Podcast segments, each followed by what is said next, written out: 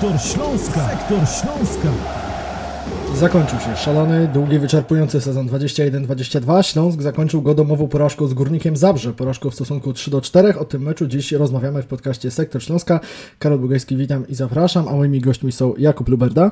Dzień dobry, cześć. A także Bartek Królikowski.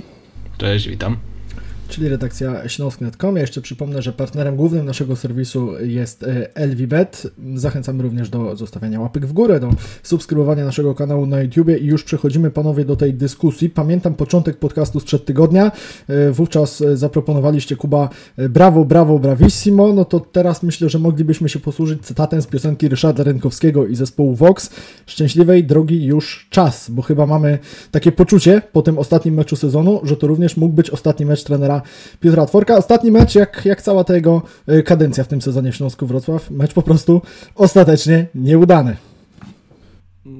No, czy to był ostatni mecz Piotra Tworka, to zobaczymy. Komunikatu jakiegoś oficjalnego e, z klubu, jak nie było, tak nie ma. Miały odbyć się jakieś narady, tego dowiedzieliśmy się na pomeczowej konferencji, że tam jakieś spotkanie z zarządem, gdzie pewnie ta przyszłość e, szkoleniowca no, zostanie w jakiś sposób wyjaśniona, y, ale tak, myślę, że, że ten mecz z Górnikiem no rzeczywiście trochę, trochę pokazał nam, y, może podsumował, był takim symbolem Śląska, ale nie tylko trenera Tworka, ale Śląska z całego sezonu, bo były momenty dobrej gry, y, były błędy bramkarzy, były błędy obrony, no i ostatecznie taki wesoły wynik, można powiedzieć wesoły futbol we Wrocławiu, zakończony porażką, co też jest symboliczne. No właśnie, bo ten mecz, Bartek, wydaje mi się, on był jednak inny od tych wcześniejszych, o tyle, że y, nagle w meczu Śląska y, tej wiosny padło dużo bramek, Y, nie było jakiegoś nudnego 1 do 1 czy skromnego 1 do 0 albo bardziej 0 do 1, bo, bo to się częściej zdarzało, jeśli już, pod wodzą trenera Piotra Tworka. Nagle okazało się, że Śląsk tych bramek potrafi zdobyć trochę więcej niż wcześniej i to jest oczywiście asumpt do pytania, czy przypadkiem nie chodziło o to uwolnienie głów po zapewnieniu utrzymania, natomiast znowu było tych, tych traconych bramek y, więcej niż, niż zdobytych i to był ten problem. Czy, czy o Śląsku trenera Tworka faktycznie dowiedzieliśmy się czegoś nowego w ten, w ten sobotni wieczór, twoim zdaniem? Znaczy ja myślę, że akurat z tego meczu z Górnikiem nie można jakichś szczególnych wniosków też wyciągać, bo to jakby już przed meczem było troszeczkę, można się było domyślić jaki to był, będzie typ tego meczu, jak już zapewnione zostało to utrzymanie w poprzedniej kolejce. Wiadomo było jak, jakim zespołem też jest Górnik Zabrze, wystarczyło spojrzeć na ich ostatnie mecze, ja tam jak pisałem tekst to o tym co warto wiedzieć, to chyba tam mi wyszło, że oni w sześciu ostatnich, w ich sześciu ostatnich meczach padło 29 goli, więc... Yy, o ile dobrze pamiętam, 29, e, więc jakby no to było, to, to jest drużyna właśnie o takim stylu, więc jakby można było to przewidzieć, że no z kim się tak nie rzucić na na otwartą wymianę właśnie jak, jak, jak nie z nimi, więc, więc myślę, że to też wynikało przede wszystkim z charakterystyki rywala, bo, bo jak Górnik kiepsko, kiepsko broni, to też wiemy, to jest drużyna, w której w tym sezonie w ich meczach padły 103 gole, nie, przepraszam, 103 były przed kolejką, czyli teraz łącznie się, no to 110, więc, więc jakby widać, widać jakiego typu to jest zespół, także może w pewnym sensie ten brak presji też zadziałał, że oni mogli sobie na więcej pozwolić. Gdzieś jak tam szli do przodu, to nie mieli takiej bardzo presji, że a co się stanie, jeżeli nie zdążymy wrócić.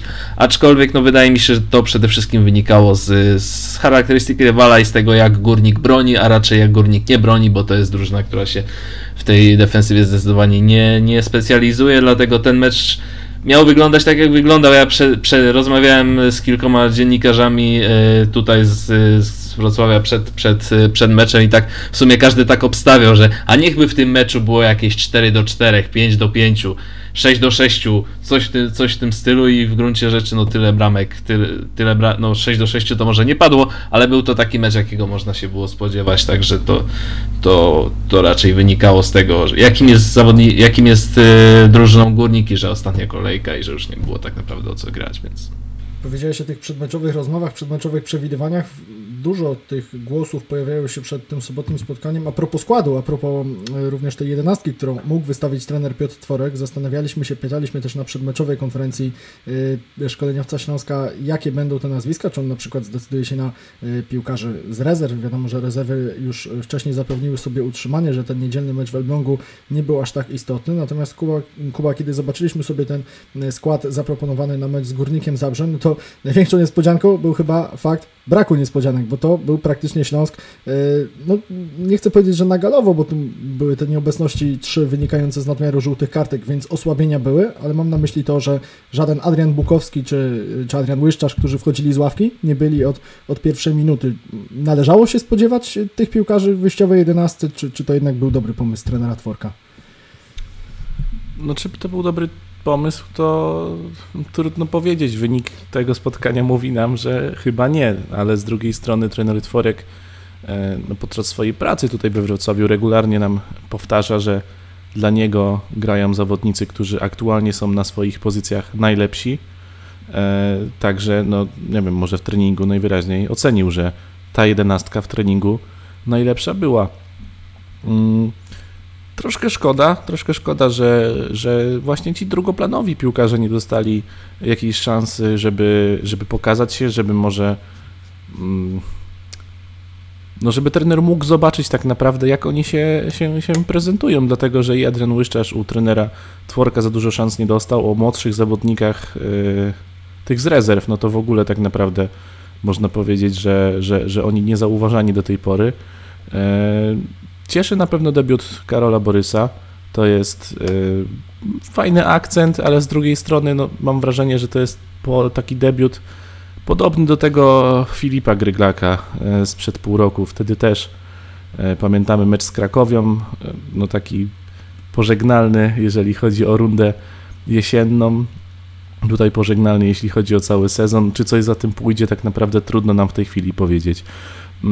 Jeżeli chodzi natomiast o, o cały skład i o ten brak zaskoczeń, no to tak, myślę, że, że żadne nazwisko nie zaskoczyło. Z drugiej strony fajnie, że mogliśmy pożegnać się z tymi zawodnikami, e, no, którym po prostu kontrakt się we Wrocławiu kończy na Transfermarkcie jest taka fajna rubryka, nie wiem czy ona jest tylko przy reprezentacjach, czy też przy, przy zespołach ligowych, ale jest, jest napisane nazwisko trenera przy każdym zawodniku, który debiutował w Ekstraklasie, więc Jacek Magiera sobie może wpisać Filipa Gryglaka, Piotr Tworek e, być może na koniec swojej pracy w Śląsku Karola Borysa, być może będzie mógł się tym chwalić w dalszej części kariery, czy, czy obecny szkolniowiec Śląska, czy poprzedni.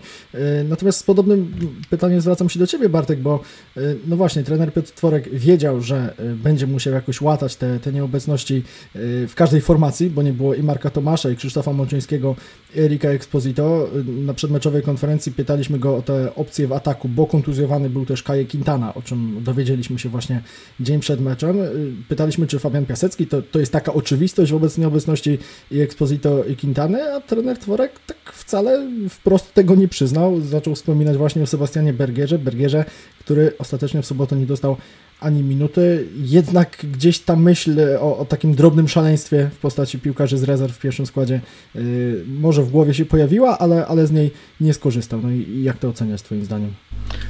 Mm, szczerze, ja mówiąc w pełni szczerze, ja, tak, taka moja pierwsza reakcja, jak zobaczyłem ten skład, to trochę się złapałem za głowę, bo mówił nawet po, po meczu na konferencji Piotr Tworek, że po prostu chciał wystawić jak najmocniejszy skład, tylko że troszeczkę mnie zastanawia. Chcesz wygrać mecz z Waldemarem Sobotą, Robertem Pichem, takimi zawodnikami, którzy wcześniej ci tych meczy nie wygrywali. Jeżeli no to jest na ten moment najmocniejszy skład Śląska, to o Jezu, no wiadomo, że w tym zespole musi dojść do wielu zmian, ale, ale szczerze powiedziawszy, nie wiem, czy jednak w tym meczu mimo wszystko nie, nie, nie warto było dać szansy takiemu właśnie Łyszczarzowi, nawet Bukowskiemu od pierwszej minuty, dlatego że jak widać ci zawodnicy, których obecnie wysta których wystawił Piotr Tworek w tym meczu, no nie dali tego wyniku, tak? Śląsk ten mecz może fajnie zaczął, ale skończył tak, tak jak zawsze, więc, więc y, no ja byłem trosz bardzo no mocno rozczarowany jednak niektórymi wyborami, przede wszystkim linią obrony, bo Dino Stiglec, ok, to jest, to jest zawodnik, który zdecydowanie zasłużył na to, żeby, go, żeby móc zagrać w tym pożegnalnym meczu, chociażby też dlatego, że no nie, nie było jakby za bardzo alternatywy dla niego, ale to już tam druga sprawa, nawet gdyby Wiktor Garcia tam był w tego, to wydaje i tak akurat Dino Stigleca bym zrozumiał, no ale nie wiem, widzę środek obrony, Golla Verdaska, Wojciech Gola wiadomo jaki ma sezon, Diogo Verdaska, no ja nie jestem fanem tego zawodnika, dla mnie Śląsk się powinien z nim pożegnać po sezonie. Naprawdę nie wiem, czy nie lepiej było postawić już na duet chociażby Baker Gretarson, gdzie obaj ci zawodnicy będą ważni w przyszłym sezonie, bo bo Gretarson e, zdrowy wydaje mi się będzie naprawdę, naprawdę dużym wzmocnieniem dla, dla Śląska, a Baker będzie wydaje mi się podstawowym młodzieżowcem w przyszłym sezonie. I jakby rozumiem też ideę chęci na przykład dania Pichowi czy Sobocie tego ostatniego występu, ale ja to bardziej widziałem, ta, bardziej wyobrażałem sobie w taki sposób, że na przykład Pich zagrał w pierwszej połowie, a Sobota w drugiej, żeby jeden wszedł za drugiego, a nie obaj naraz. Dlatego, dlatego no troszeczkę nie rozumiałem tych wyborów, wyborów trenera Piotra Tworka, bo, bo niby najmocniejszy skład, ale to są ludzie, którzy wcześniej też, też zwycięstw nie dawali. Co mogę zrozumieć, no to Fabiana Piaseckiego, tak, no bo Kaje, Kaje Quintana wypadł z kontuzją, a Sebastian Bergier, no nie wiem, czy jest czy on w ogóle w swoich dotychczasowych występach dawał jakiekolwiek powody, by wierzyć w to, że on jeszcze temu Śląskowi może coś dać. Moim zdaniem to jest piłkarz, który w swoim sezonie życia może strzeli dwucyfrówkę w pierwszej lidze, ale to, to tyle co od niego, więc nie wiem, mi się te wybory Piotra Tworka nie podobały i, i, i uważam, że tacy zawodnicy jak Bukowski czy Łyszczarz, czy, czy chociażby Jakub Iskra, którego los też jest niepewny, powinni byli dostać szansę. Nie dostali, no trudno, jakby nie zmienimy już tego.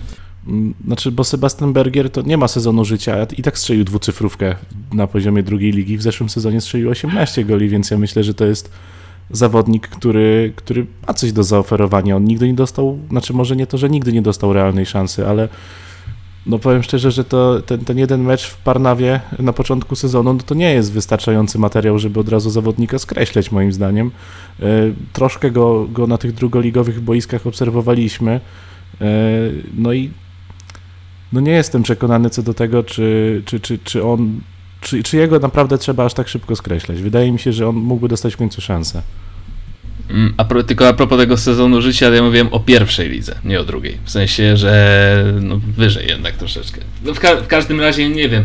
No bo można, okej, okay, no jeden mecz w Parnawie, okej, okay, po jednym meczu nie można oceniać, ale no już wchodził często wiele razy z ławki i i nie wiem, ja w nim nigdy nie widziałem przynajmniej takich jakichś chociażby takich e, przebłysków czegoś, co pozwalałoby mi uwierzyć w to, że on będzie w stanie dużo dać. Nie wiem, może gdyby postawić na niego w kilku meczach z rzędu, może by wtedy, może, by, może byśmy wtedy się przekonali o, o, o tym, czy ma potencjał, czy nie, ale bardzo wątpię, żeby jakikolwiek trener e, Śląska w przyszłości coś na, tak zaryzykował, więc, więc nie wiem. Wydaje mi się, że no bo my mówimy cały czas o tym, że on dostawał szanse i ich nie wykorzystał, ale to są szanse sezonu 17-18 i 19-20, a i tak w tej ekstraklasie łącznie teoretycznie zagrał 24 razy, ale to jest niecałe 300 minut, więc on nigdy nie dostał realnej szansy, nigdy nie miał okazji, żeby się tutaj pokazać i myślę, że no trzeba mu to w końcu dać, bo w drugiej lidze swoimi występami na to zasługuje. Wątek Sebastiana Bergera jest też ciekawy o tyle, że tak patrzę sobie w ten jego bilans tego sezonu. Piotr Tworek nie skorzystał z niego ani razu. On po raz ostatni zagrał w jesiennym meczu z Górnikiem Zabrze. Zagrał wtedy całą drugą połowę, co też jest naprawdę efektownym wynikiem, jak, jak na ten jego ogólny dorobek w Ekstraklasie, o którym Kuba wspomniałeś. Także 3 grudnia w Zabrzu Sebastian Berger zagrał po raz ostatni.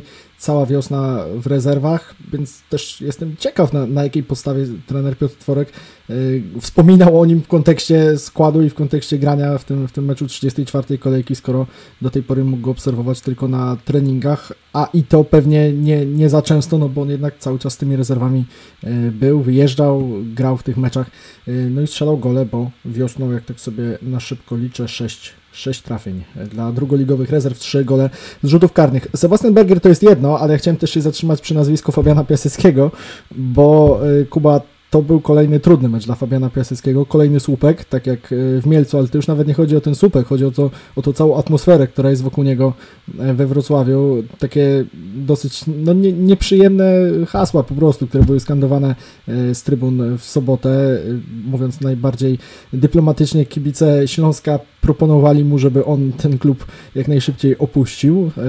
Czy, czy wrócił do Stali Mielec, czy nie, to już, to już jego wybór. Myślę, że Fabian chciałby najbardziej przenieść się do Stali Mielec, ale to inna sprawa. Jest problem z Fabianem Piaseckim. Poświęciliśmy temu naprawdę wiele dyskusji, wiele podcastów i, i, i w tym formacie, i jeszcze poprzednim, w minionej rundzie i w jakichś naszych wewnętrznych rozmowach jeszcze dwa lata kontraktu. Piłkarz, który ma fatalną prasę na trybunach we Wrocławiu i, i, i to chyba każdy wie i, i on sam sobie z tego zdaje sprawę i, i trenerzy kolejni Śląska zdają sobie z tego sprawę. No i co teraz o nim, o nim myśleć, jak się wobec tego Fabiana zachować w trakcie letniego okienka? No Fabian w tym występie e, z Górnikiem no tak, no miał ten słupek. To była sytuacja, kiedy Śląsk mógł wyjść na, na prowadzenie 4 do 2, to mógł być gol na 4-2, ten gol nie padł, także e, mówimy tutaj o strzale niecelnym, niestety, w sytuacji stuprocentowej. E, no i to nie jest pierwsza taka sytuacja, e, jeżeli chodzi o Fabiana Piaseckiego.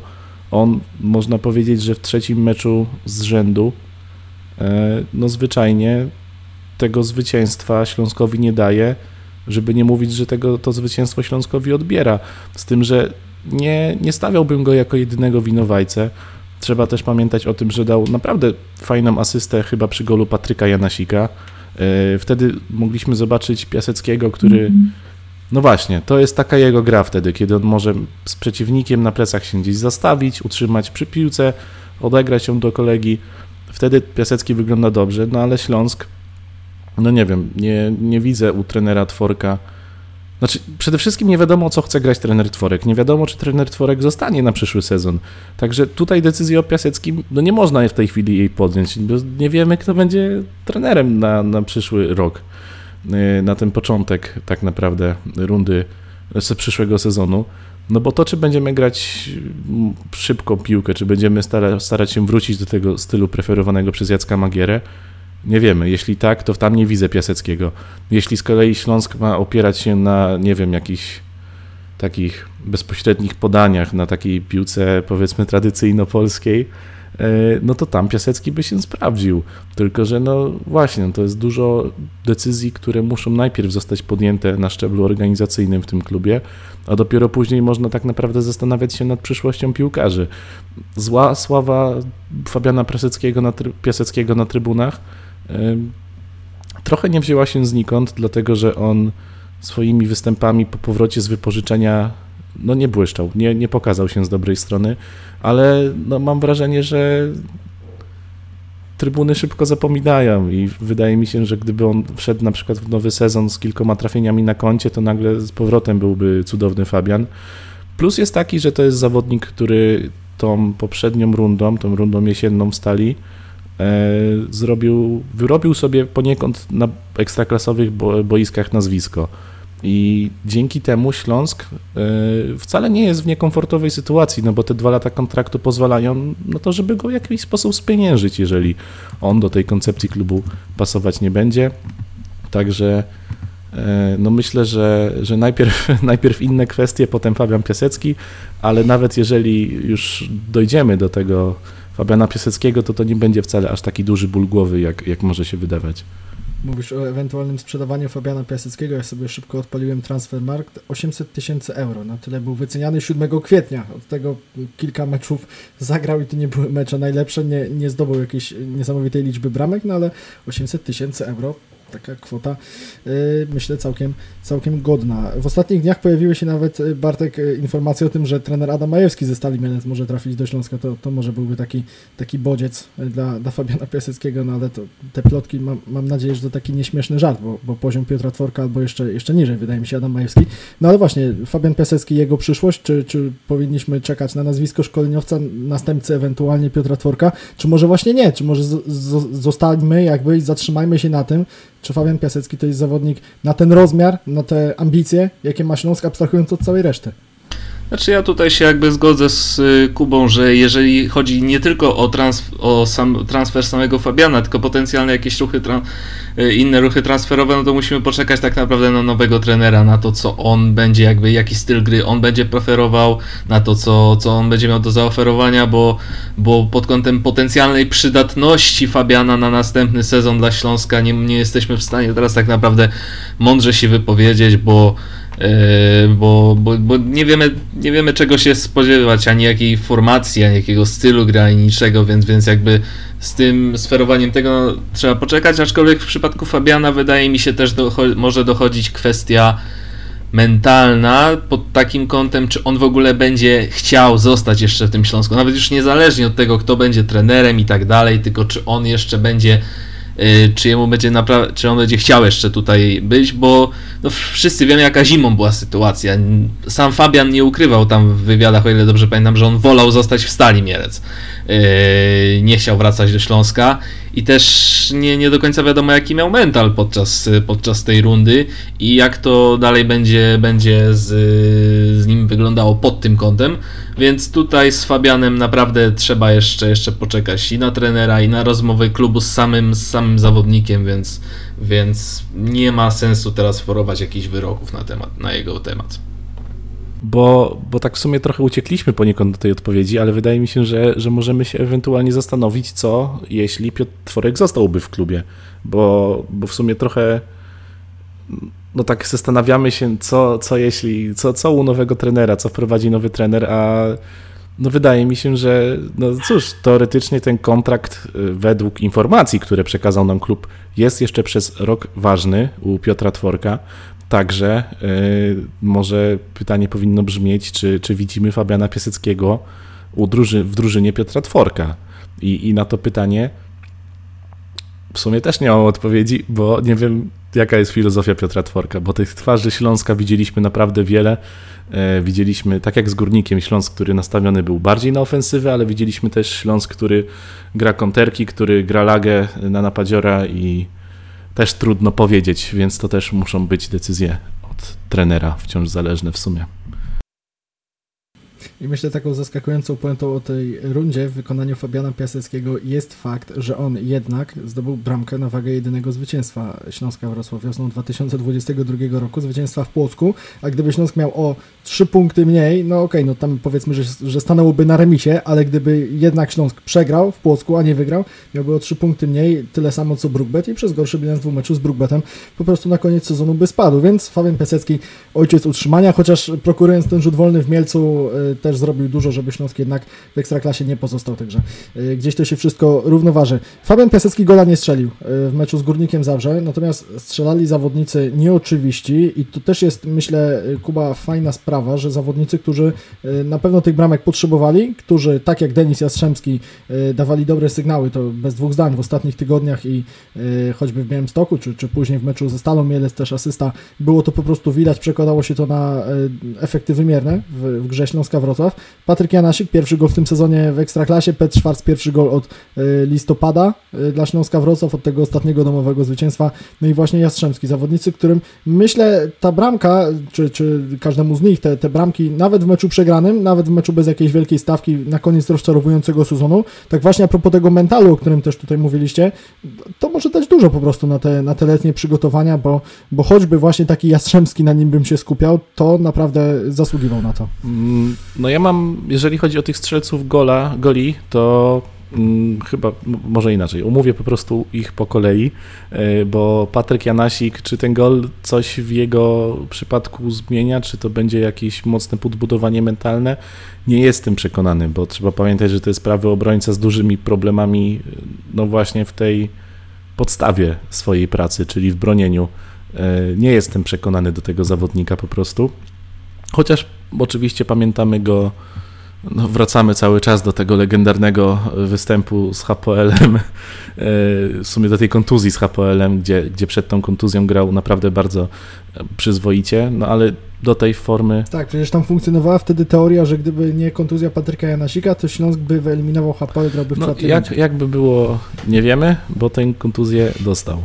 I ta kontuzja sprawiła, że, że z dobrego prawego obrońcy czy prawego wahadłowego Śląsk ma wahadłowego miernego, no bo, bo myślę, że, że to nie jest zawodnik, który daje dużo jakości, nie jest też z drugiej strony zawodnik, który jest jakiś bardzo słaby, ale, ale no mam wrażenie, że potrzeba mu kogoś do rywalizacji. Może tak dyplomatycznie z tego wybrnę. Idąc dalej, e, Petr Schwarz. Myślę, że przy tym nazwisku trzeba wręcz się zatrzymać, bo w jego, e, w jego przypadku ta końcówka rundy, te ostatnie kilka spotkań są w mojej ocenie naprawdę bardzo, bardzo przyzwoite i e, no trzeba powiedzieć, że, że to jest zawodnik, którego trochę odzyskaliśmy, bo wobec niego były duże oczekiwania te, ta runda jesienna, no nie najlepsza w jego wykonaniu, jak w sumie w wykonaniu większości tych nowych zawodników Śląska, którzy, którzy przyszli w letnie okienko. No ale mam wrażenie, że, że Schwarz wchodzi na swój optymalny poziom. Teraz gol i asysta. E, no i tak naprawdę, no, no brawo, dobra robota. Tyle, tyle tutaj można powiedzieć. E, czekamy na więcej e, w jego wykonaniu. A Denis Jastrzębski zasłużył, po prostu zasłużył, tak jak wspomniałeś. On ciężko pracował, on jest przemotywowany, co często mówił trener Tworek. Trochę akcja taka, nie wiem czy w jego stylu, bo ten strzał nawet nie był najlepszy. Tam przysłonięty bramkarz, gdzieś piłka poszła, a jeszcze po nim e, wpadła tuż przy słupku. Trochę szczęśliwy gol, ale z drugiej strony tego gola nie byłoby, gdyby on tej próby nie podjął, gdyby on tam na początku balansem ciała nie zwiódł obrońcy, y, no i gdyby nie zdecydował się na to uderzenie. Także tutaj trzeba Jastrzębskiego pochwalić. No i mamy nadzieję, że rzeczywiście w jakiś sposób go to odblokuje. Można się zastanawiać, jakby wyglądała ta kadencja trenera Piotra Tworka a propos Szwarca, gdyby był wykorzystany rzut karny w meczu z Radomiakiem. Już mam wrażenie, że rzadko do tego wracamy, natomiast częściej mówimy o tym golu nieuznanym Radomiaka wtedy w doliczonym czasie gry, natomiast wtedy przecież w 45 minucie Szwarc nie wykorzystał karnego i, i czekał na to trafienie w Ekstraklasie od listopada. Y, Bartek, kto tobie z tych strzelców najbardziej przypadł, przypadł do gustu y, w sobotę? Zostaniemy przy tym Jastrzębskim, czy jednak ktoś z pozostałej dwójki? Nie, ja, ja również zostaję przy, przy Jastrzębskim i to jest w ogóle piłkarz taki, on może nie ma tam, znaczy może nie ma, to nie jest jakiś zawodnik, który by tam się wyróżniał, nie wiem, jakąś tam super techniką. Widać, że on często nie podnosi głowy, kiedy podaje tego, ale na tą ligę to też może w pewnym sensie wystarczyć. Widziałem taką statystykę, że jemu się już zdarzało w tym sezonie biegać powyżej 35 km na godzinę, co jest wynikiem no, niesamowitym. Nawet, nawet jak, jak mowa o, tak, o, o piłkarzach szybkich, dynamicznych, to nawet jak na nich jest to znakomity, znakomity wynik i myślę, że na ty i myślę, że na, naprawdę ktoś dysponujący taką dynamiką i też tryblingiem może nawet nie najgorszym, może ma taką podstawę, żeby, żeby w naszej ekstraklasie liczby robić i, i na pewno oczywiście może nie, nie powiem, że będę sobie wiele po nim obiecywał, bo, bo, bo lepiej sobie za dużo nie obiecywać, aczkolwiek na pewno jest to zawodnik, od którego będzie można oczekiwać, że, że mm, będzie po prostu takim jedną z ważniejszych y, osób w tej, w, tej, e, w, tej, w tej ofensywie w przyszłym sezonie. Też wszystko, jak mówiliśmy już wcześniej, zależy od tego, jaki, jakim systemem, jakim stylem gry Śląsk będzie w przyszłym sezonie grał, aczkolwiek na pewno Fabia, e, tfu, e, Denis Jastrzębski wczoraj bardzo mi się podobał, podobał mi się też w Mielcu, podobał mi się w Białym Stoku i myślę, że to jest taki piłkarz, który gdzieś tam w tej końcówce sezonu e, swoją dużą cegiełkę dołożył do tego, że Śląsk jest dzisiaj wciąż w ekstraklasie, a nie szykuje się na wyjazd do Rzeszowa czy do Niepołomic. Chociaż tam też byśmy byli na pewno, z naszą transmisją byśmy komentowali, bo, bo jesteśmy zawsze tam, gdzie y, gra nasz Śląsk. Panowie, w sobotę były y, trzy bramki zdobyte przez zawodników Śląska, zawodników, którzy zostają w tym klubie na przyszły sezon. Było również y, czterech graczy, z którymi się żegnamy, cztery rozstania. Trochę o tych rozstaniach, Kuba, rozmawialiście tydzień temu w podcaście, więc może nie, nie, nie zatrzymujmy się przy każdym nazwisku znowu aż tak szeroko. Natomiast ja chciałem, ja chciałem Ciebie zapytać przez, przez pryzmat trochę tego nazwiska, którego nie ma i przez pryzmat tego meczu, bo, bo Matusz Putnocki, nazwałem go w transmisji Matusz Dziurawe ręce Putnocki, to może suchar, no ale tak to wyglądało i to była kwintesencja tego, o czym też mówiliście. Trzeba czasami uderzyć, żeby, żeby po prostu dać bramkarzowi możliwość popełnienia błędu. Jest za to Mark Tomasz, co do którego mieliśmy pewne wątpliwości. Odchodzą też Dino Sztygles, Robert Pich i Waldemar y, Sobota. Ta, ta, ten tercet chyba nas nie dziwi, natomiast właśnie jest Tomasz, nie ma Putnockiego, może jeszcze nie ma Putnockiego, bo to też nie jest przesądzone. Jak, jak ty się do tego ustosunkujesz? No Putnocki tak naprawdę niezłą końcówkę sezonu sobie zaprzepaścił tym występem z Górnikiem, no bo myślę, że oba gole, e, ten, ten trzeci i czwarty gol Górnika można zapisać na jego konto. E, tak, dziurawe ręce to jest dobre określenie. Czasem tak e, z tego co pamiętam z boiska bramkarze lubili często przed meczem pluć sobie na rękawice, żeby tam była lepsza, lepiej piłka się do nich kleiła. Tego zdecydowanie Putnocki z Górnikiem nie zrobił, no bo ten gol trzeci E, Zabrzan, no to, to była bliźniacza sytuacja do tej z pierwszej połowy, gdzie też Putnowski po podobnym strzale, też piłka przy ziemi, próbował ją złapać, wtedy nie udało mu się chwycić, jednak gol nie padł. No w drugiej połowie niestety już tak pomyślnie dla naszego golkipera się to nie skończyło. Mm, no jest problem, jest problem z Putnockim. Ja, ja szczerze mówiąc nie do końca zrozumiałbym ewentualne przedłużenie kontraktu z tak wiekowym zawodnikiem, bo okej, okay, mówi się, że bramkarze mogą grać do 40, nawet po 40 roku życia. Zgadzam się z tym, ale niech ci bramkarze dają jakąś określoną jakość, a Putnocki e, miewa występy dobre, miewa występy gorsze, ale stabilizacji u niego na próżno szukać, no bo po prostu nigdy nie wiesz, kiedy ten Putnocki zagra fajnie, a kiedy zagra nie fajnie uważam, że, że tutaj trzeba po prostu poszukać kogoś do, w miejsce e, Putnockiego, ktoś, kto będzie rywalizował ze Szromnikiem na jakimś fajnym poziomie, a jeżeli chodzi o Marka Tomasza, to tak krótko, e, gdzieś, nie pamiętam gdzie, ale gdzieś, gdzieś tak w oczy mi się rzuciła jakaś plotka, że on ponoć żądał, e, wołał sobie dwa razy większą, wyższą pensję niż zarabiał do tej pory w Śląsku, także myślę, że jeżeli jest to prawda, no to, no to chyba decyzja słuszna, no bo też budujemy narrację, że to, to był najlepszy obrońca Śląska, że to jest nie wiadomo kto, ale on zagrał 10 chyba spotkań w tym sezonie, nie pamiętam teraz e, w Ekstraklasie, ile dokładnie było tego niewiele. No nie można budować defensywy na kimś tak niestabilnym, gdzie też nie wiadomo tak naprawdę mm, jak to, jego, jak to jest z tym jego zdrowiem, no bo tu miała być długa kontuzja, która jest przewlekła, z którą nie wiadomo o co chodzi, jak to nam tłumaczył Jacek Magiera, a teraz nagle on gra i w sumie nie wiadomo ile jeszcze pogra. Tak, dokładnie 10 meczów Marka Tomasza w Ekstraklasie, w tym sezonie 5 w Lidze Konferencji Europy. I to, co też myślę tak do zapamiętania z jego występów e, z tych rozgrywek, to dwie czerwone kartki z Krakowią na samym początku sezonu, kiedy to było, no ale było, no i te dwie żółte kartki w pierwszej połowie meczu z Brugbetem Termaliką, takie dwa momenty szaleństwa, bo pamiętacie tą czerwoną kartkę na Krakowi, to duszenie bramkarza, w ogóle nie wiadomo, co, co mu wtedy odbiło, jakiś moment yy, zupełnego no, szaleństwa, no, zatrzymam się chyba na tym słowie, to nie były jakieś przypadkowe czerwone kartki, jakieś jakieś potrzebne, w cudzysłowie, faule, po, po dwóch żółtych wylatywał z boiska, tylko robił rzeczy po prostu zupełnie nieodpowiedzialne.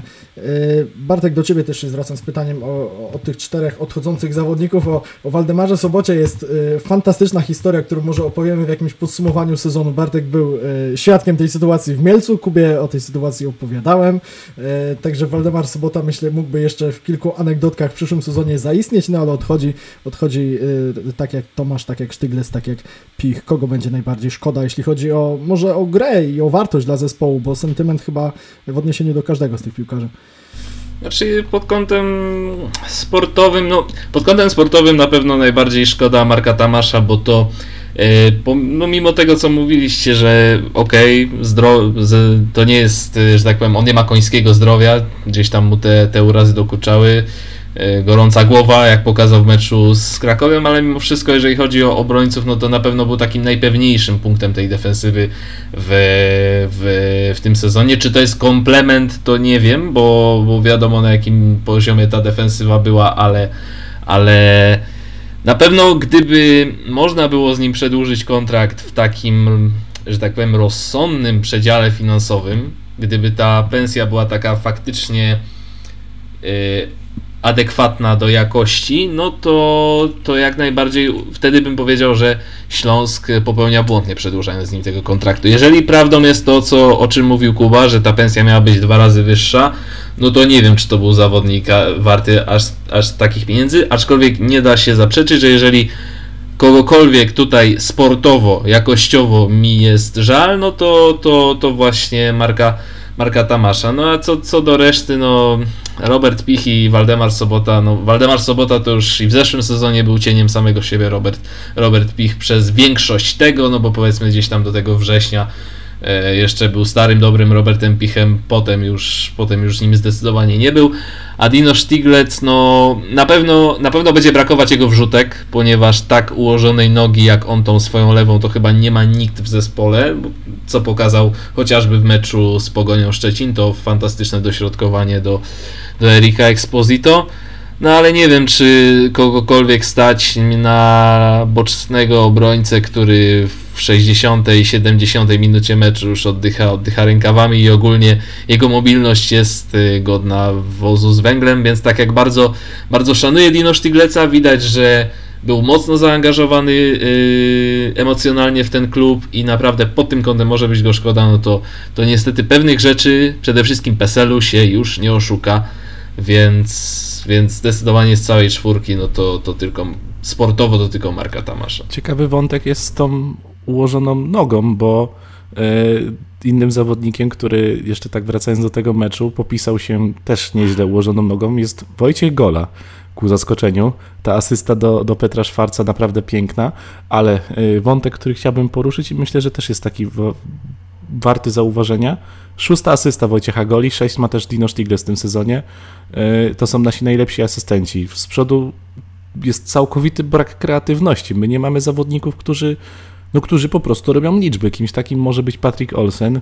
On, no wiadomo, nie miał wystarczająco czasu, ale też te liczby, w sumie nawet nie wiem, czy on zanotował jakąś asystę albo gola e, w tym, w tym sezonie po, po przyjściu do Śląska, nie jestem pewien, ale e, do czego zmierzam? Wojciech Gola z sześcioma asystami pokazuje, że może o ile na środku obrony, gdzie ta pozycja jest bardzo odpowiedzialna, gdzie no ta odpowiedzialność najwidoczniej go bardzo zżera, no bo dużo błędów, dużo dziecinnych błędów. No, zresztą chyba nie muszę mówić, chyba każdy, kto, kto jakoś chociaż e, minimalnie śledził Śląsk, no to wie, że to nie był najpewniejszy punkt naszej defensywy w tym sezonie, ale właśnie te sześć asyst, taki pomysł w mojej głowie gdzieś zrodziły, że może postarać się go zagrać gdzieś na defensywnym pomocniku w przyszłości. Może nie trzeba e, go, go, go już z marszu skreślać, no bo jednak ta liczba sześciu ostatnich podań, y, jeżeli chodzi o środkowego obrońcę, może robić naprawdę spore wrażenie. Przynajmniej na mnie robi. Tak, to w ogóle jest fajna liczba w skali całej ligi, bo tak otworzyłem sobie klasyfikację asystentów. 14 asyst Josue, on był najlepszy w tym sezonie, 8 asyst Amarala, a, a później już kilku zawodników z 7 asystami, no i tych 6 Wojciecha Goldi, więc no, to jest jeden z lepszych wyników w całej ekstraklasie, chociaż wiadomo, że duża grupa zawodników z tymi siedmioma e, otwierającymi podaniami. E, a propos Olsena, ani jednej bramki, ani jednej asysty, 12 występów w barwach Śląska Wrocław. Zobaczymy, jak to będzie w przyszłym sezonie. Kontrakt do końca czerwca 2025 roku, także jeszcze, jeszcze może się dużo wydarzyć. Może też w tym czasie być wielu trenerów w Śląsku Wrocław. Zobaczymy, jaki będzie e, w przyszłym, bo o tym też już sobie tak wspominaliśmy, powiedzmy, półsłówkami, ale, ale chciałbym, żebyśmy ten wątek trochę bardziej jednak rozwinęli minęli tak podsumowując cały ten sezon, bo w sobotę podczas meczu z Górnikiem Zawrze Trybuna B, trybuna tych najbardziej zagorzałych, fanatycznych kibiców Śląska Wrocław dała wyraz swojego niezadowolenia. Oni opuścili e, trybuny na ostatnich 10-15 minut pierwszej połowy, stracili kilka bramek w tym czasie, może piłkarzom Śląska się trochę łatwiej grało, e, nie, nie mając takiej presji z trybun, ale, ale chyba ta presja i tego typu wątki nie są najważniejsze w tym sezonie, bo im się generalnie ciężko grało w rundzie wiosennej. O czym chcę powiedzieć? Trybuna B i transparenty, które tam były. Wypisałem sobie takie dwa hasła. Od nowych piłkarzy oczekujemy wyników dość zatrudniania nieudaczników, a także to, na co zasługujecie, to Obelki i Szydera. Za ten sezon hań, hańby wszyscy do widzenia. Generalnie Myślę, że tak, może nie sezon hańby, ale 20 kolejek, od, czy 24 kolejki od meczu z Lechem w Poznaniu to, co się działo od przyjścia trenera Piotra Tworka, to, to w ogóle jest temat na, na osobne historie i na osobne opracowania, bo ten szkoleniowiec w 10 meczach wykręcił średnią 90 y, setnych punktu na mecz. Odchodził jesienią z Warty Poznań po to, żeby dać Warcie szansę utrzymania w Ekstraklasie. Warta z innym szkoleniowcem spokojnie w Ekstraklasie się utrzymała. Przyszedł do Śląska, żeby też Ekstraklasę ratować i tutaj problemów było zdecydowanie więcej. Śląsk w tym roku 11 punktów, mniej tylko spadające Wisła, Kraków, Górnik Łęczna y, i Stal Mielec Mielec, najmniej miała tych punktów, ale, ale przynajmniej wygrała dwa mecze, a Śląsk wygrał wiosną tylko jedno spotkanie. No i generalnie panowie tak się za zastanawiamy na temat tej przyszłości trenera Piotra Tworka i na temat tego, czy, bo ty Kuba kilka razy wspominałeś o tej koncepcji, o tym, czy ona jest, czy ona może być. Ja przez chwilę naprawdę przyznaję, że, że wierzyłem, że jak jakiś pomysł i jakaś, jakaś nowa jakość pod wodzą trenera Piotra Tworka jest, patrząc na przykład na te mecze wyjazdowe, bo on nie przegrał żadnego meczu na wyjeździe, a grał w Częstochowie, grał w Mielcu, teoretycznie trudne tereny, potrafi urwać punkty Pogoni Szczecin u siebie, potrafi ogarnąć tą defensywę e, poza meczem z Brookbetem i, i właśnie z Górnikiem Zabrze. E, nie zdarzyły się takie, w których Śląsk straciłby więcej niż jedną bramkę, zdarzyło się tylko jedno czyste konto, co prawda, ale jeden tracony gol to był taki maks poza, poza Słonikami i Zabrzanami, no ale ten ostatni mecz znowu, no wywrócił to wszystko do góry nogami, no bo y, ta defensywa znowu nie była ułożona, a, a tak naprawdę y, pierwsza i druga połowa to, to były dwie zupełnie różne twarze Śląska, i sam szkolniewiec chyba do końca nie był w stanie udzielić odpowiedzi na pytanie, z czego to wynikało.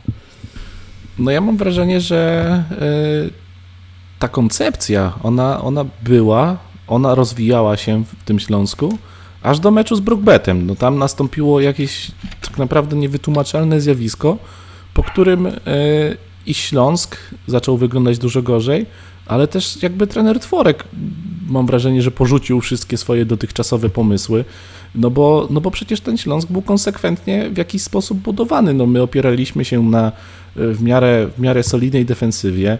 My próbowaliśmy grać trochę dłuższą piłką, bardziej bezpośrednimi podaniami, e, no i to swoje efekty miało choćby, tak jak już wspomniałeś, w Częstochowie, gdzie to 1-1 to był naprawdę bardzo dobry mecz w naszym wykonaniu, który można było na dodatek wygrać. No ale potem, no właśnie, to, to, to 0-4 z Brookbetem i od tamtej pory ja w Śląsku nie widzę żadnej konsekwencji. Te mecze są od siebie różne, to jedno. Dwa, że mm, mimo, że gra cały czas ten sam skład, to ja nie widzę tam jakichś takich no nie wiem, to, to, to, często Mateusz Borek lubił używać tego sformułowania automatyzmy, y, no ale tych automatyzmów nie widać, zwyczajnie nie widać. Y, nie widać było w grze Śląska. No ja mam wrażenie, że gdzieś się tam wszyscy pogubili, gdzieś w tej, ta walka o utrzymanie y, tak bardzo zajrzała w oczy nie tylko trenerowi, całemu sztabowi szkoleniowemu, wszystkim zawodnikom, że oni jakby zapomnieli całkowicie, że na boisko to można wyjść z jakimś pomysłem, można wyjść z jakąś taktyką. Oni na to boisko wychodzili po to, żeby po prostu odbębnić te 90 minut, przetrwać. Może tak, nie odbębnić, bo, bo to brzmi jak zarzut braku ambicji, ale bardziej po to, żeby przetrwać. No, a w ten sposób piłkę grać się niestety na dłuższą metę nie da. Mm. No mam problem, mam problem z oceną e, trenera Piotra Tworka, bo on przyszedł do Śląska w bardzo niewygodnej sytuacji. To była trudna bądź co bądź misja, e, ale e, no, misja, której się podjął, także on mówi, że jest najszczęśliwszym człowiekiem na świecie, bo, bo się utrzymał. Ja najszczęśliwszym człowiekiem na świecie nie jestem, patrząc na to, co, co Śląsk, e, no, patrząc na sposób, w jaki to utrzymanie zostało osiągnięte. I mam wrażenie, że, że, znaczy mam wrażenie, jesteśmy przekonani, że kibice myślą podobnie, no przecież robiłem sondę na Śląsknecie, tam naprawdę y, kolosalne wręcz, y, kolosalna przewaga, bo było pytanie, czy Piotr Twarek powinien zostać na przyszły sezon, tam naprawdę kolosalna przewaga głosów na nie. Y, także trybuny powiedzmy, że dosyć jasno przedstawiają swoje stanowisko w tym temacie. Jak to będzie naprawdę, dopiero się przekonamy, ale ja jestem bliższy chyba e, podziękowania sobie z trenerem Tworkiem, bo to jest taki związek, który niszczy i jego, i Śląsk. On chyba potrzebował przerwy po tej warcie. To był, to był szkoleniowiec naprawdę ciekawym nazwiskiem przed przyjściem do Śląska. To był szkoleniowiec, którego mimo wszystko chyba bardziej pamiętało się Inaczej, za rok pamiętalibyśmy bardziej o tej fajnej przygodzie z Wartą, a nie o tym, że prawie spuścił ją do pierwszej ligi. W momencie, gdy on podjął się pracy w Śląsku, to, to już niestety te wspomnienia e, z tego początku sezonu, gdy jeszcze trenował Wartę, były zbyt świeże i no niestety, e, no chyba u niego też to wszystko było zbyt szybko i tego Śląska za bardzo nie ogarnął. Jestem obecnie najszczęśliwszym człowiekiem na świecie. Zrealizowałem cel, jaki został przede mną postawiony. Ja miałem przyjemność być zresztą wspólnie z Bartkiem i z Marcinem Polańskim w piątek na tej przedmeczowej konferencji, na której padły te słowa trenera Piotra Tworka. To też nie było tak, bo może w formie spisanej nie do końca, nie do końca wszyscy są tego świadomi. To nie było tak, że on dostał pytanie, jak się czuje i odpowiedział, że jest najszczęśliwszym człowiekiem na świecie. To był raczej taki y, ping-pong z dziennikarzem. On gdzieś tak y, na inne pytanie, na pytanie o motywację, o mobilizację przed tym ostatnim meczem E, odpowiedział tak trochę wymijająco o tym, e, o tym e, swoim zadowoleniu i o tym, że jest najszczęśliwszym człowiekiem na świecie, natomiast przeszedł po, po, po salce konferencyjnej przy Oporowskiej taki, no powiedzmy, uśmiech pewnego zaskoczenia. Ja się zacząłem rozglądać, czy to jakaś ukryta kamera, że trener Piotr Tworek mówi, że zrealizował cel, jaki został przed nim postawiony, kompletnym doczołganiem się do utrzymania, w pełnym tego słowa znaczeniu, jakimiś wymęczonymi remisami, porażką Wisły Kraków w Radomiu, i on opowiada takie rzeczy i e, no, to jest coś, co pokazuje po prostu brak, brak ambicji tego szkoleniowca w Śląsku Wrocławiu. Myślę, że trzeba, trzeba nazywać rzeczy po imieniu. Być może takie zdania mogłyby padać, gdyby on pracował w Warcie Poznań z całym szacunkiem dla Warty, w której praca trenera Dawida Szulczka nam imponuje i gdzieś z tą, z tą Wartą się polubiliśmy w tym sezonie, ale naprawdę to, co to co, to, co się wydarzyło w trakcie tej piątkowej konferencji, te słowa, które też później się odbijały szerokim echem w trakcie 34. kolejki multiligi, to, to, to, to było dla mnie coś, coś nieprawdopodobnego. Trener Piotr Tworek miał dużo do stracenia, bo pamiętam jak wracaliśmy z tej jego pierwszej konferencji w marcu z Kubą i, i były korki i mieliśmy dużo czasu na rozmowę i zastanawialiśmy się jaka będzie ta kadencja i rozmawialiśmy sobie wtedy z Kubą, że to może być właśnie, że jedna wielka niewiadoma, raczej będziemy ostrożni, nie wiadomo, nie wiadomo co się wydarzy. Trener Tworek ma dużo do stracenia, e, ale też i dużo do zyskania Bartek, natomiast no, tak jak Kuba tutaj już wspomniał, on po prostu sobie to wszystko dobre, co, co, co wypracował, te opinie z Warty Poznań zaprzepaścił tej, tej wiosny.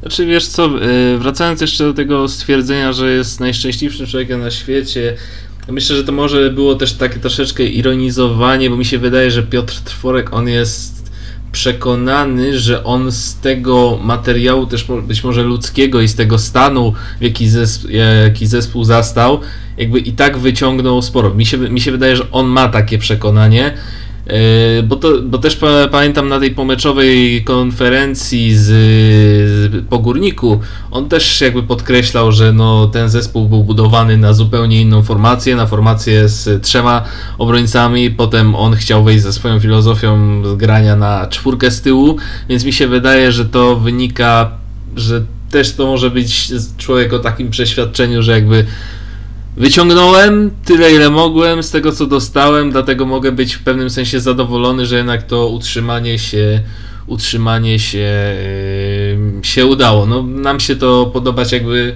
podobać jakby nie musi, no bo wiemy w jaki, w jaki sposób to zostało wywalczone. Bardziej rywale nas yy, zostawili, upchali na tej pierwszoligowej, na tej ekstraklasowej łódce, aniżeli wypchali do tej pierwszoligowej, no ale to już, to już jakby mniejsza o to, natomiast y, czy, czy Piotr Tworek jakby do stracenia, do zyskania, no on dostał szansę tak naprawdę w klubie większym niż, niż, niż, y, niż Warta Poznań, więc nie, jakby nawet jeżeli wy, wy, wyjdziemy z założenia, że on potrzebował więcej czasu y, po tej warcie, że powinien wziąć sobie, że tak powiem, dłuższe wolne i bardziej od, ochłonąć od tej piłki, no to nie można mu się dziwić, że, że, że, że przyjął tą ofertę i natomiast yy, czy powinien zostać na kolejny sezon, no ja również tego jakby nie do końca to widzę. Tutaj się bardziej z, zgadzam z Kubą, że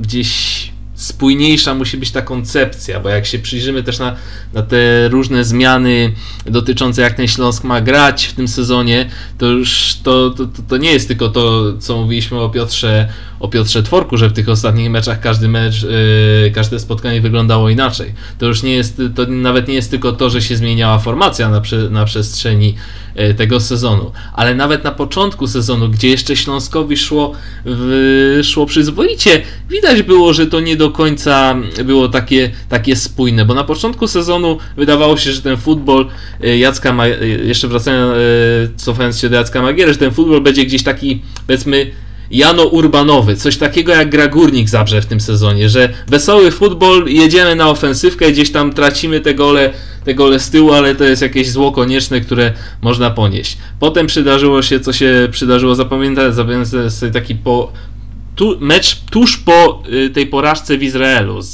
z Hapoelem Berszewa. To był mecz z Górnikiem Łęczna. Pam, pamiętne niestety, y, powinno być niepamiętne, ale jest pamiętne, bo takie beznadziejne mecze się zawsze pamięta y, z, z Górnikiem Łęczna i od tamtego momentu gdzieś ten Śląsk starał się grać bardziej pragmatycznie, a potem to już ani nie było ani pragmatyczne, ani za bardzo do przodu i takie nie wiadomo co, co z tego wyszło, więc tutaj też był widoczny ten, ten brak koncepcji. A takim koronnym też dowodem na to jest, jest defensywa. Ja pamiętam, pisałem kiedyś tekst, już nawet nie, nie, nie, nie, nie, pomnę o co, yy, przy jakiej okazji to było, ale liczyłem, że Śląsk w tym sezonie bodajże zagrał na. W sensie defensywa Śląska była zestawiona na 14 różnych sposobów. Podejrzewam, że przez te ostatnie kolejki być może jeszcze jakiś nowy sposób do tego doszedł, więc to, to wszystko pokazuje, że ktokolwiek, że czy zostaniemy z Piotrem Tworkiem, czy przyjdzie tu jakiś nowy trener, musi być w końcu jakaś jasny, sprecyzowany kierunek, w którym chcemy iść, bo nie może to wyglądać tak jak w minionym już sezonie. To jeszcze słówko opierając się jak zwykle na statystykach i na faktach do trenera Piotra Tworka a propos tego, czy on utrzymał Śląsk w Ekstraklasie. Gdyby Wisła Kraków wygrała w Radomiu w poprzedniej kolejce, a miała ku temu wszelkie szanse, prowadząc w 50 minucie 2 do 0, zbliżyłaby się do Śląska na punkt przed 34 kolejką i Śląsk pod wodzą trenera Piotra Tworka, który w tym sezonie ani w Warcie, ani w Śląsku nie wygrał żadnego meczu jako gospodarz. Śląska, który nie wygrał u siebie od końca listopada, Śląska bez Erika Exposito, Krzysztofa Mączyńskiego i Marka Tomasza, Śląska ta ostatnia kolejka zostałaby w sytuacji punkciku przewagi nad Wisłą Kraków. I jestem ciekaw, czy wtedy trener Piotr Tworek utrzymałby Śląsk, musiałby wygrać z Górnikiem Zabrze, żeby mieć, żeby mieć spokój, żeby się nie oglądać na Wisłę Kraków, która pewnie też do meczu z Warto u siebie y, przy 15 tysiącach kibiców przystąpiłaby zdecydowanie bardziej zmobilizowana. Mam pewne podejrzenia, jakby to się mogło skończyć dla Śląska. Ja bym nie wchodził na sferę gdybania, no bo różnie dobrze możemy gdybać, że gdyby w Płocku Śląsk trenera Tworka nie wygrał, Oczywiście. to też byłyby problemy z utrzymaniem. Także takie gdybanie, gdybanie chyba jest trochę, trochę niepotrzebne, takie mam wrażenie. Słówko o rezerwach. Jeszcze, panowie, na koniec, bo już czas nas nagli, miło się rozmawia i już w sumie długo trwa to nasze dzisiejsze e, spotkanie, natomiast myślę, że o rezerwach też, też warto powiedzieć, może nawet nie opierając się na e, konkretnych meczach i e, na tym, jak te spotkania wyglądały, bo niestety strona, która powinna oferować nam transmisję meczów drugiej ligi, bo, bo za to płacimy, tych transmisji nie zapewnia, są pewne problemy, nie od dzisiaj z tą stroną, w związku z czym na przykład tego ostatniego meczu w Elblągu oglądać się za bardzo nie dało, ale wynik którego jesteśmy pewni, to zwycięstwo rezerw y, drużyny trenera Arkadiusza Batora w Elblągu z Olimpią 1 do 0. To oznacza, że rezerwy Śląska Wrocław zakończyły ten sezon serią czterech meczów z rzędu bez porażki, najlepszą serią w tej rundzie, co, co jest dosyć znaczące. 10 punktów, y, a i mogły być cztery zwycięstwa z rzędu, bo w poprzedniej kolejce remis z ruchem Chorzów po golu straconym w ostatniej akcji meczu. Y, w trzech z tych czterech meczów w maju Śląsk zagrał na zero z tyłu, co też wcześniej bardzo rzadko mu się zdarzało wiosną, tylko z ruchem stracony gol. Rozmawiamy sobie o potencjalnych następcach trenera Piotra Tworka, z którym rozstanie, ja stawiam taką tezę, to jest moje poczucie, jest przesądzone, zobaczymy jak będzie, ale jak w rezerwach, jak z trenerem Arkadiuszem Batorem, panowie, no bo nagle y, z takiego poziomu tych naszych kwietniowych szyderstw, które też tutaj w tym podcaście się odbywały i, i, i poszukiwań nowego szkoleniowca dla rezerw, znajdujemy się w sytuacji, w której której ten trener ogarnął, ale pytanie na ile to jest no, zasługa tego, tego utrzymania, które stosunkowo szybko udało się na początku maja przypieczętować, Kuba. No, trudno powiedzieć, czego to jest zasługa. Myślę, że yy, no, byliśmy mocno krytyczni wobec trenera Batora wcześniej, gdy miał swoją niechlubną serię yy, meczów bez zwycięstwa, także w tej chwili możemy mu chyba oddać i, i pogratulować dobrej roboty na koniec sezonu, no bo mm, no bo ten Śląsk, te rezerwy zwyczajnie trochę się ogarnęły. Zaczęły punktować, zaczęły punktować dobrze, zaczęły, tak jak wspomniałeś, grać na zero z tyłu. Także, także myślę, że no po prostu dobra robota. Mm, ale jeżeli chodzi o to, czy do przyszłego sezonu Śląsk z tym akurat te rezerwy, z tym akurat szkoleniowcem powinny przystępować, trudno powiedzieć. My mamy stosunkowo niewielką wiedzę jeżeli chodzi o sposób pracy. Na nas trener Bator nie wywarł najlepszego wrażenia, e, między innymi no po prostu swoim kontaktem na konferencjach prasowych. Co prawda braliśmy udział chyba tylko w jednej w Kaliszu, bo, bo niestety we Wrocławiu konferencje prasowe po meczach drugiej ligi organizowane nie są. No ale mm, no ale nie, nie, nie sprawiał wrażenia e, dobrego, nie pozostawił po sobie czegoś takiego, że a, niech ten trener dostanie jeszcze trochę, trochę szansy. Niech, nie, no nie sprawił, że ja wierzę w to, że ten projekt pod jego wodzą może, może się powieść, ale no z drugiej strony właśnie, nie wiemy jak on pracuje, a nie wiemy jak to wygląda wszystko na treningach, czy ci młodzi zawodnicy widzą w nim autorytet, czy może bo może jest coś zupełnie odwrotnego. Może my sobie tak narzekamy, on po cichu wykonuje swoją pracę i może z tego coś dobrego się ulepi. Także to jest decyzja, którą musi podjąć ktoś, kto tę wiedzę ma, e, kto, kto przeanalizuje sobie wszystkie plusy i minusy, bo ta końcówka sezonu pokazała, że może nie taki zły ten Bator, jak nam się na początku wydawało. E, Bartku, co robimy z trenerem Batorem? Zostawiamy, zwalniamy? No, myślę tutaj podobnie jak Kuba, że nie mamy troszeczkę dostatecznie może jeszcze dużo materiału, żeby to tak yy, oceniać realnie, ale poza tym może być też tak, że na to, co będzie z drugą drużyną, jakby wpłynie to, co się będzie działo w kontekście pierwszej drużyny. Czy nie będzie na przykład czegoś na zasadzie, skoro mamy dość spory bałagan do posprzątania w pierwszym zespole, nie wiadomo tam jaki będzie trener jeszcze, jak będzie wyglądał też pion sportowy, może być, może być podejście na takiej zasadzie, że to możemy zostawić na razie tego trenera Batoras, który skoro obronił się w końcówce sezonu, to może to może, jest, to może dając nadzieję, że będą faktycznie lepsze te wyniki, zostawimy trenera Batora, zobaczymy jak będzie pracował i skupimy się na tym, co się dzieje w pierwszym zespole. Ale może być też zupełnie inna koncepcja na zasadzie takiej, że skoro już zmieniamy, yy, zmieniamy to wszystko naraz, łącznie z rezerwami, będziemy starali się na przykład, nie wiem, dobrać trenera rezerw, żeby było to gdzieś z, yy, stylowo podobnie do pierwszego zespołu, na takiej zasadzie, że nie wiem, jeżeli pierwszy zespół zacznie grać tam powiedzmy formacją, nie wiem, 4-2-3-1, no to spróbujmy jakoś rezerwy też do tego dostosować, żeby tym zawodnikom z rezerw może było łatwiej potem wchodzić też do pierwszego zespołu.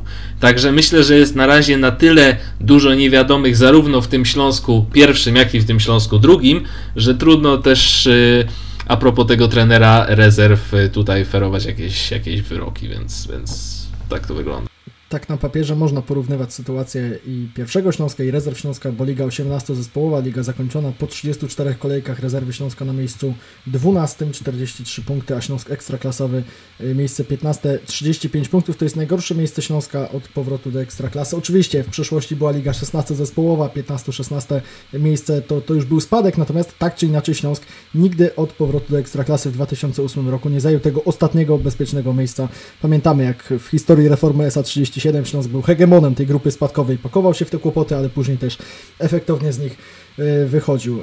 To był trudny sezon. Mark Tomasz chce zarabiać dwa razy więcej. Myślę, że po takim sezonie to, to my byśmy chcieli mieć dwa razy większe pobory, co najmniej, co najmniej, bo to był sezon trudny, począwszy od Parnawy aż do tego meczu z Górnikiem Zabrze. To zapewne nie był ostatni e, podcast Sektor Śląska w tym sezonie, być może przedostatni. Będziemy jeszcze sobie ten sezon podsumowywać.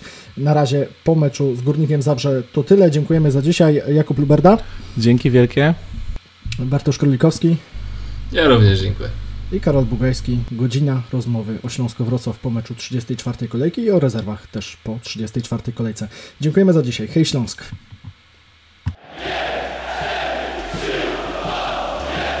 To jest Sektor Śląska. Sektor Śląska.